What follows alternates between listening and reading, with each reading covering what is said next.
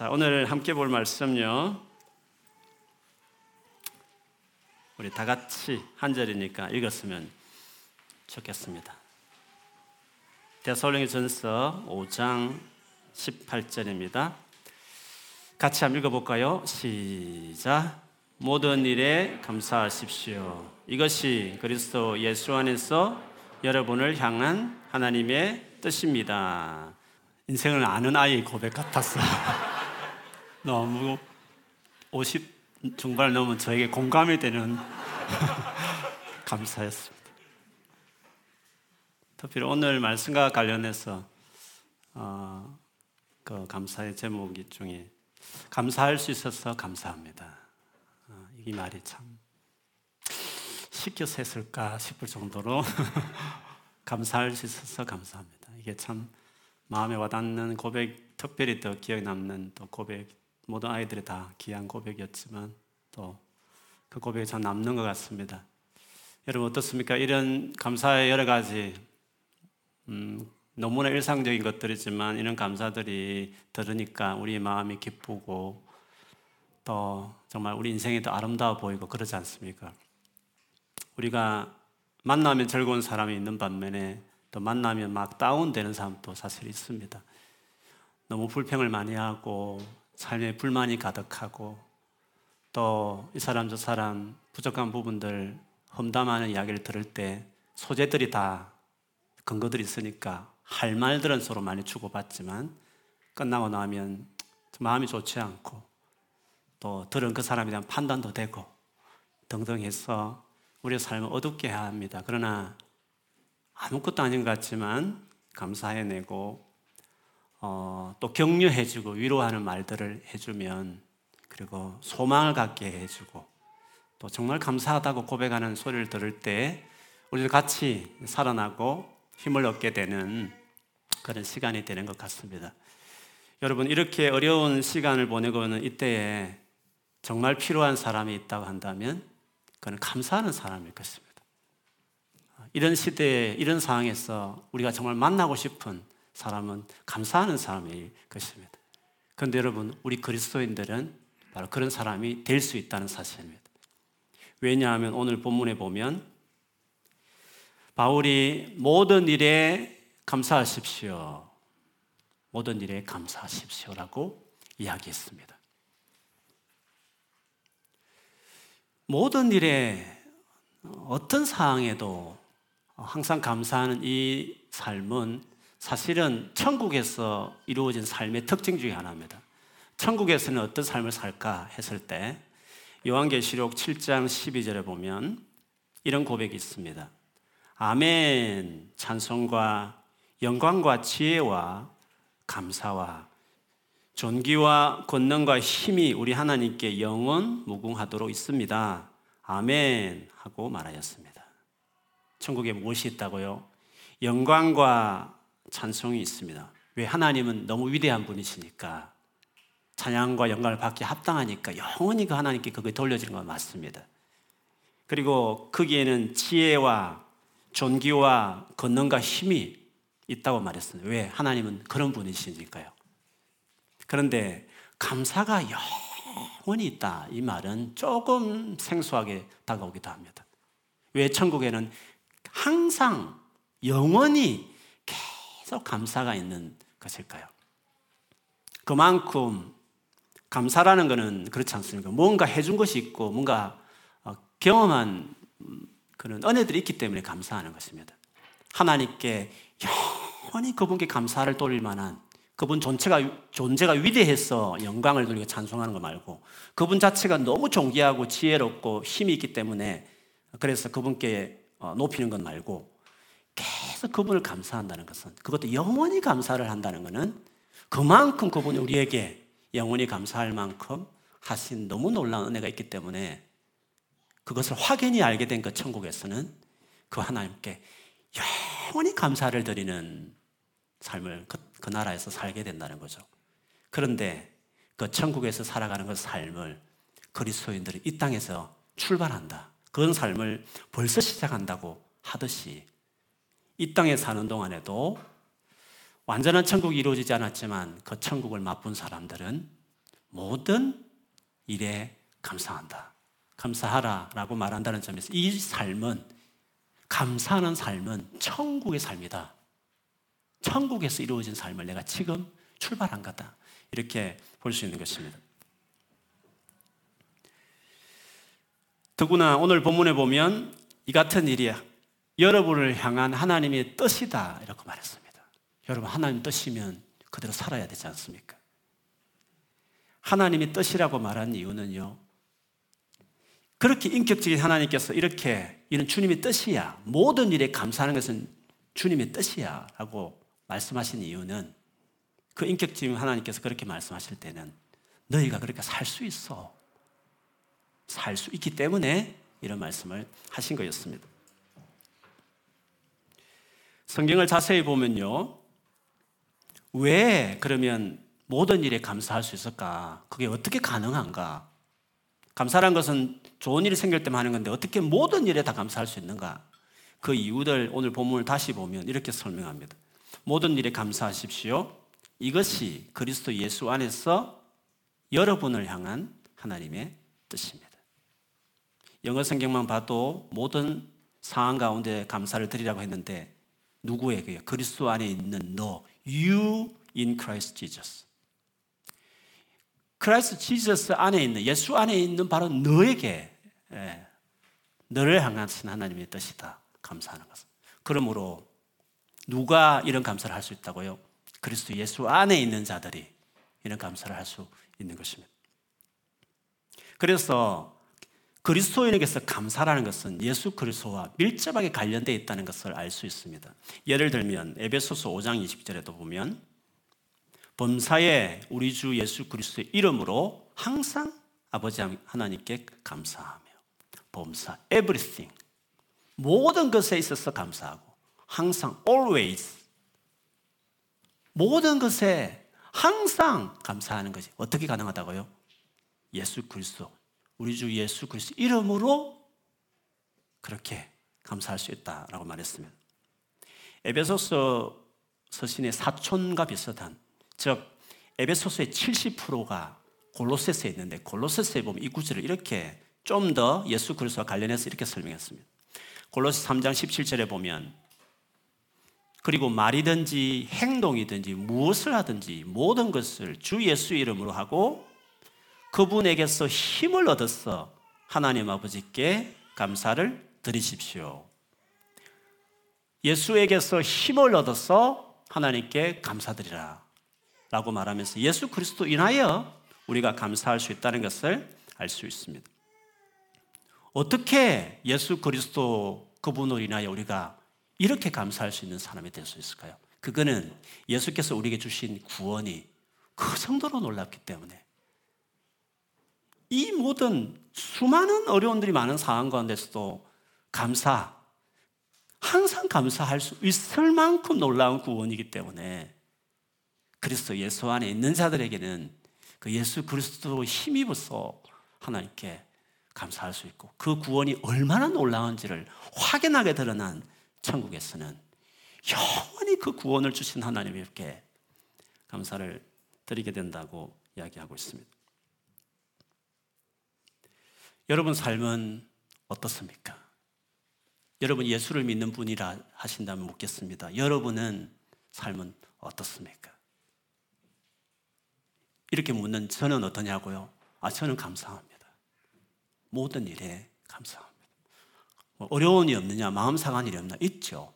그러나 주님 딱 생각하면 가슴이 벅차고 그 어려움은 아무것도 아닌 것처럼 밀어낼 만큼 그렇게 그 구원이 감격스럽습니다. 이 구원에 대한 이야기를 너무 많이 나누었습니다. 한마디로 말하면 하나님이 우리를 당신의 사랑한 아들과 딸로 삼았습니다. 무슨 말입니까? 하나님을 레벨에 우리를 올렸다 이 말입니다. 아들과 딸은 같은 레벨에 있는 가족 아닙니까? 피조물에 지나지 않는 우리를 하나님 같은 존재로 우리를 삼았다. 이는 어마어마한 일입니다. 이것이 얼마나 놀라운 비밀인지 모릅니다. 이것을 알면 알수록 깨달으면 깨달아갈수록 이 놀라운 하나님의 사랑과 구원을 생각하면 생각할수록 세상에 무슨 일이 일어나든지 간에 그리고 내 자신이 아무리 별 볼이 없어도 말할 수 없는 감사가 있는 것입니다. 그래서 예수 잘 믿는 특별한 사람만 가능한 삶이 아니라 그리스도 예수 안에 있는 너희에게 너희를 향한 하나님의 뜻이 있다. 가능하니까 정말 그것이 가능하니까 그 정도로 놀라운 은혜를 얻었으니까 모든 일에 감사하라. 그렇게 말하는 것입니다. 그러면 우리 예수 믿는 우리들이 감사하지 못한 이유는 딱 하나입니다. 그거는 예수 그리스도의 관계 안에 내가 자대로 서 있지 않아서 그렇습니다. 그래서 예수 그리스도와의 관계를 강조하는 모든 책이 다 그렇지만 골로새서에 보면 2장 6절과 8절에 이렇게 바울이 말했습니다. 그러므로 여러분이 그리스도 예수를 주님으로 받아들였으니 네 믿음이 출발입니다. 예수님이 내 삶의 주인이다. 그냥 좋은 선생 말고 그냥 교회 왔다 갔다 하는 거 말고 예수님이 내 삶의 주님이다. 이게 출발입니다. 이게 첫 출발입니다. 받아들였으니 받아들였으면 어떻게 합니까? 그분 안에서 살아가십시오. 여러분은 그분 안에 뿌리를 받고 세우심을 입어서 예수님 안에 깊이 뿌리 받고 세워지듯이 예수님 안에 살아가라 말했습니다. 가르침을 받은 대로 무슨 가르침일까요? 무슨 가르침?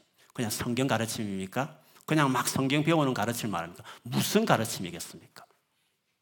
골로새서에서 말하는 전체 목적처럼 아니 성경 전체가 가지고 있는 성경 기록본 목적대로 예수 그리스도를 알게 하는 예수 그리스도를 증거하는 것이 성경의 가르침의 핵심이니까 가르침 예수에 대한 가르침을 듣고 어떻게 합니까? 가르침을 받은 대로 믿음을 굳게 하여 무슨 믿음입니까? 예수를 믿는 것입니다. 이 예수님을 더 붙잡는 것입니다. 이 예수님을 더 의지하는 것입니다. 그렇게 믿음을 굳게 하면 어떻게 된다고요? 감사의 마음이 넘치게. 감사의 마음이 넘치게. 그리스도인의 감사는요, 예수 그리스도와 관련되어 있다는, 예수 그리스도의 믿음과 관련되어 있다는 것을 말합니다. 그런데 왜 예수를 믿으면서도 그렇지 못할까요? 그 이유를 이어서 이렇게 말합니다. 누가 철학이나 헛된 속임수로 여러분을 노예물로 삼을까 조심하십시오. 그런 것은 사람들의 전통과 세상의 유치한 원리를 따라 하는 것이요. 그리스도를 따라 하는 것이 아닙니다. 골로새 성도들이 그랬습니다. 예수를 믿었지만 골로새 주변에 여러 가지 세상의 말들이 많고 철학도 많고 세상은 이렇게 살아야 된다는 수많은 가르침들이 유치하게 말 유치하다고 말하는 것들이 철학이라는 것은 그 당의 지성의 흐름이니까 여러 가지 가르침들이 많았다는 것입니다. 예수를 믿어도 예수를 온전히 쫓지 않고 그런 것들을 어존할 수 있는 거예요. 그러니까 감사가 없는 것입니다. 예수에 대한 믿음이 굳겠어야, 예수에 대한 가르침을 듣고 믿고 굳겠어야 감사가 넘치기 때문에 그렇습니다. 예수님 안에 살아가라고 이야기했습니다. 그래서 예수님이 누구신지, 우리에게 주신 구원이 무엇인지, 예수 믿는 사람이 누리는 놀라운 삶이 무엇인지, 약속된 것이 무엇인지들을 배우는 것입니다.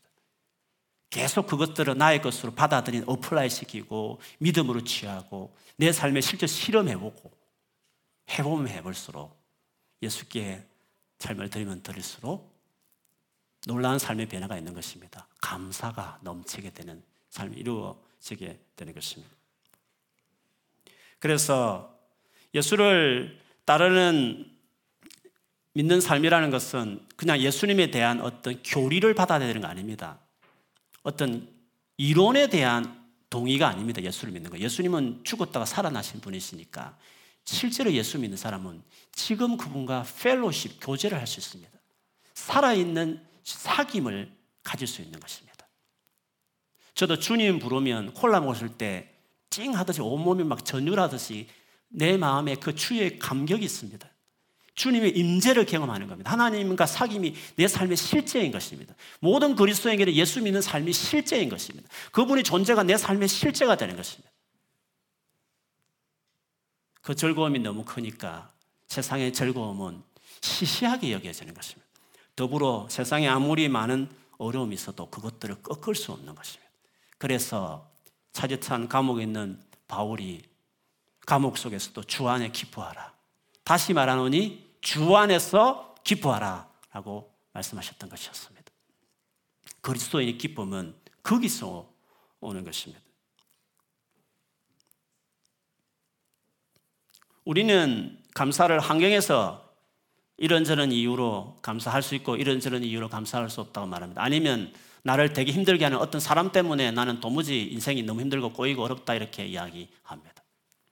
여러분, 우리의 삶의 감사의 근거가 환경에서 두고 사람에게 두면 우리는 감사할 일이 그렇게 많지 않습니다. 세상에는 여러분만큼 여러분처럼 착한 사람들만 있지 않기 때문에 착해도 너무 이기적이기 때문에 정말 마음 상할 일이 많습니다. 환경과 사람에 따라서 우리의 감사의 근거를 둘 수 없는 것입니다. 상황은 여러분 알듯이 그렇게 빨리 바뀌지 않습니다.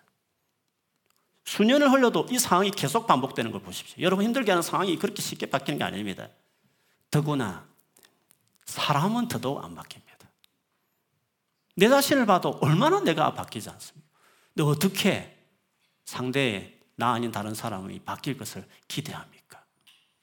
감사를 상황과 그리고 사람에 두기 시작하면 우리는 진짜 감사 없이 그냥 수많은 불만과 불편을 가지고 어, 세상을 살아가는 사람밖에 되지 않을 것입니다. 그러나 예수 그리스도 그분을 붙잡고 그분을 알아가는 데 힘쓰고 그분을 가까이 하기 시작하면 놀랍게도 도무지 감사할 수 없는 일인데도 이렇게 나를 힘들게 하는 사람이 주변에 많아도 물론 힘들고 어렵지만 그걸 밀어낼 만한 비교할 수 없는 감사가 내 안에 있어서 오늘 이 말씀처럼 간혹 간혹 예수 믿는 사람들이 하는 말이 아니라 모든 일에 감사하라 이 삶을 살아가는 자가 될 수 있는 것입니다. 그래서 여러분 예수 믿고 나서 우리가 생각을 바로 해야 됩니다. 내가 지금 없는 뭔가를 성취하고 업적을 이루고 내가 목표를 이루게 되면 내 인생이 감사가 넘칠 것이다. 지금 이 상태는 아니다. 이렇게 생각할지 모르고 그렇지 않습니다. 예수 믿은 그, 그것만으로 예수 믿은 그 자체로 더 이상 할 것 없이 지금보다 훨씬 못한 상황에 떨어지고 훨씬 못한 여러 모습으로 내 자신이 비춰지는 한이 있더라도 예수 안에 있는 그 자체로 이미 항상 감사할 수 있는 존재가 되어버린 것입니다. 그래서 우리는 뭔가를 할 필요 없이 그냥 예수 안에 있는 그 자체만으로 감사할 수 있는 놀라운 삶이 시작된 것입니다. 그래서 그리스도의 삶은 놀랍다고 말하는 것입니다. 만약 이렇게 살아가는 삶이 가능하다면, 이걸 누리게 된다면, 내 인생 이 모습 이대로도 감사할 수 있는 삶이 가능하다면, 이것만큼 파워풀한 삶이 어디 있습니까? 그래서 그리스도의 삶은 파워풀한 것입니다. 예수 믿는 사람이 잘 되어서 놀랍게 뭔가 이루어서 성공해서 하나님께 영광 돌리고 감사 가능합니다. 하나님 반드시 도와주시는 분이시니까 하나님 일부러 우리를 골탕 먹일 이상한 그런 어, 고집부통의 분이 아니시니까 할 수만 있으면 우리를 잘 되게 해주실 것입니다. 그러나 그렇게 되지 않더라도 진짜 인생의 밑바닥에 있는 그 가운데서도 그리스도인의 영향력을 발휘할 수 있는 것입니다. 왜? 그런 가운데서도 자기 인생을 사랑하고 내 인생이 귀하게 생각하고 그 가운데도 감사의 고백을 할 수 있는 사람이라면 세상이 모방할 수 없고 카피할 수 없는 이 삶을 살아낸다면 우리는 정말 그리스도인의 다른 모습을 보여주는 거죠. 그래서 그리스도인은 잘 되든지 못 되든지 어떤 상황 가운데서도 차이 나는 삶, 어떤 삶, 감사의 삶으로 우리는 주님을 전하는 그리스도인 삶을 드러낼 수 있는 것입니다. 그러니까 이양의 교회를 나오셨으면 그냥 왔다 갔다 하는 곳에 머물지 말고 이양의 예수를 믿으셨으면 한우물을 파야 합니다. 그렇게 1년, 2년, 5년, 10년을 그냥 보내지 말고 이양에 오셨으면 한우물을 파야 하는 겁니다. 생수를 발견할 때까지. 나를 영원히 만족시키는, 목마르지 않게 하는 생수를 마실 때까지. 예수 그리스도 안에 거해라. 뿌리를 박아라. 세움을 입어라. 그분에 대한 믿음을 키워서 감사가 넘치게 하라 하신 것처럼 그렇게 해야 하는 것입니다. 오늘 감사주의를 맞으면서 나의 감사의 근거는 무엇인가? 예수를 믿는 나 자신에게 자문하십시오. 나는 지금 이 상황에서 감사하는가? 당신의 믿음은 뭔가? 진짜 예수 그리스도 안에 있는 사람인가? 있다면 제대로 세워진 사람인가? 감사. 그것이 체크입니다. 만일에 그렇지 못하다면 또 다른 환경과 사, 사람으로 계속 불평의 요소를 쏟지 말고 이미 받아들인 이미 거하고 있는 예수 그리스도 안에 내 삶을 드리기로 결정하면 그 상황도 주님이 시간이 흐를수록 도와주시겠지만 아니 이제는 어떤 상황과 관계없이 감사하는 사람으로 우리가 세워지게 되는 것입니다. 그렇게 살아야 되겠다. 그리스도의 삶이 이런 삶이구나. 그렇게 여기고 그렇게 살기로 열망하는 이 시간이 되어야 될 줄 믿습니다. 특별히 삶의 문제가 다 해결된 건 아니지만 이 귀하신 예수 그리스도를 믿어서 내가 새로운 출발을 하기 시작했다 고백하는 우리 입교하는 우리 최하의 자매 오늘 입교식을 갖고 이 좋으신 예수 그리스도를 믿는 삶에 우리 아이를 정말 드리고 키우고 싶다고 고백하는 우리 부모님들을 고백에 의해서 우리 아이들 유아세례식을 오늘 갔습니다. 이 예시간에 이 같은 감격과 기쁨이 당사자뿐만 아니라 함께 지켜보는 우리 모두 그리고 이 같은 은혜를 먼저 베푸시고 베푸실 우리 하나님께 영광 돌리는 귀한 예식이 되기를 주님 이름으로 축원합니다. 아멘.